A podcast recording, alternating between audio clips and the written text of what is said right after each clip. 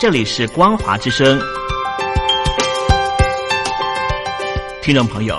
从现在开始，请您一起来关心最近发生的新闻事件。欢迎收听光华随身听。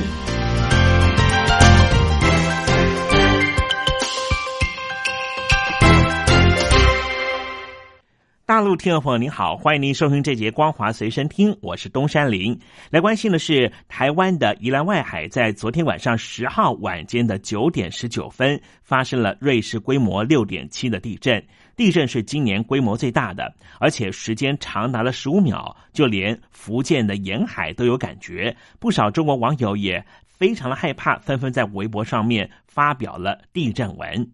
这波地震大到连对岸的中国大陆福建沿海也发生了摇晃，福州、厦门、泉州等地都出现了明显的摇晃，吓到了不少的大陆的听众朋友。许多人发现地震之后，纷纷冲下楼，而这一起台湾地震也瞬间的冲到了微博热搜榜第一名。中国网友纷纷表示，真的是很有感，起码持续五秒以上。有人说这一次真的摇得很厉害，整个人都在抖怕。而就在两岸的听众都在关心台湾发生地震的同时，共军的军机是持续的袭扰台湾的临近空域。就在十一号的七点钟的时候，就入侵了台湾的西南空域，这也是这个月清扫台湾最早的记录。根据广播的记录。中共的军机是在十一号的上午七点二十二分进入了台湾的 ADIZ，高度是四千公尺。而在台湾的空军在空警戒并且广播驱离的情况之下，立刻离开了这个空域。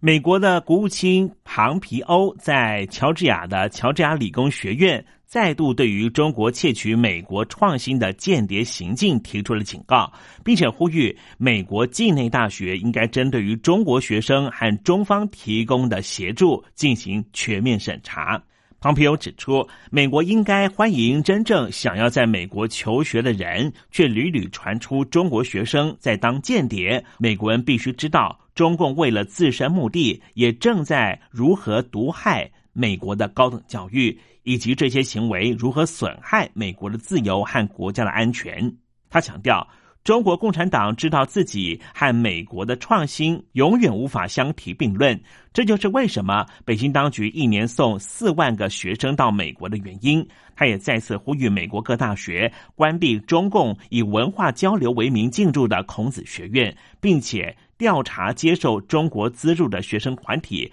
看看他们实际上在校园里面。都在做什么事情？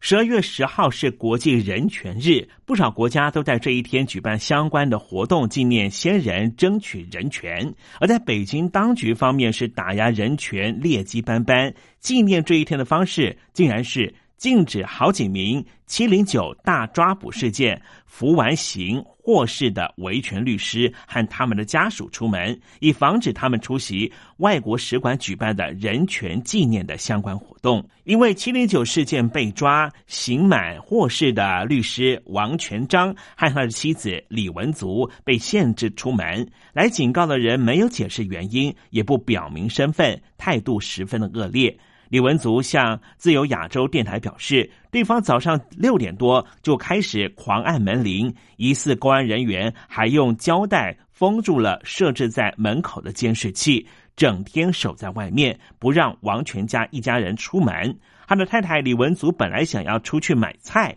也因此没办法到市场去买菜。英国媒体爆料，北京当局和瑞士在二零一五年签订了再入境协议，同意。北京当局的官员到瑞士秘密调查歹人，而进入瑞士的时候的费用全部都是由瑞士的纳税人买单。签约以来，瑞士已经遣返了十三名的中国公民回到北京，而且对这些人的下落是一无所知。相关文件曝光之后，是惹怒了全体的瑞士公民。亚洲的人权团体组织捍卫者近期曝光了中国和瑞士的再入境协议内容。协议指出，中国官员受邀请之后，可以在不透露身份的情况之下进入瑞士境内调查。瑞士并且会协助将中国怀疑是异议人士的中国公民驱逐出境、遣送到中国。交换的条件就是中国得提交秘密报告给瑞士当局，而中国官员的入境费用将由瑞士人的纳税金来支付。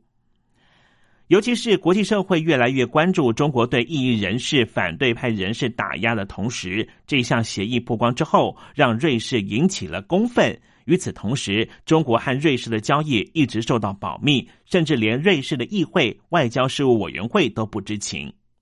而瑞士的这个行动恐怕是违反了难民地位公约的不遣返原则，也就是难民不应该被遣送回其生命或自由面临严重威胁的国家。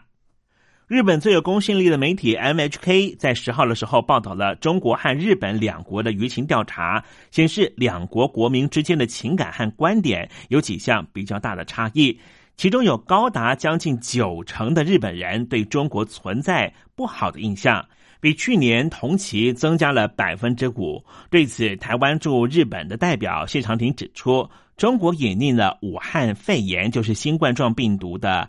疫情打压香港民主等恶行，是造成日本人对中国观感恶化的主要原因。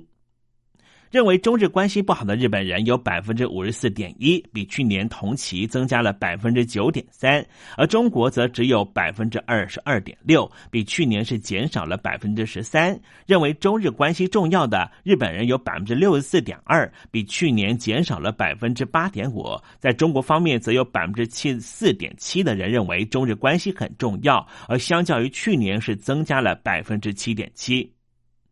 对于这份调查显示出，日本人对中国的不良印象不断的激深，而中国方面则是认为这是日本媒体对中国都是采取不友善的报道，才会造成这样的结果。但是日本方面直言，全世界的民主国家舆情都是这个趋势，就是越来越讨厌中国共产党所领导的中国。中国大陆有新的航空防疫的指南建议，如果空服员在执勤的时候碰到了疫情十分严重的国家的航班，建议要穿上尿布，避免使用厕所。中国大陆官方的民航总局发布了新的航空防疫指南，包括了对机上和机场的安卫生建议，其中要求空服员穿上一次性的尿布，借此避免使用卫生间的建议，引发了关注。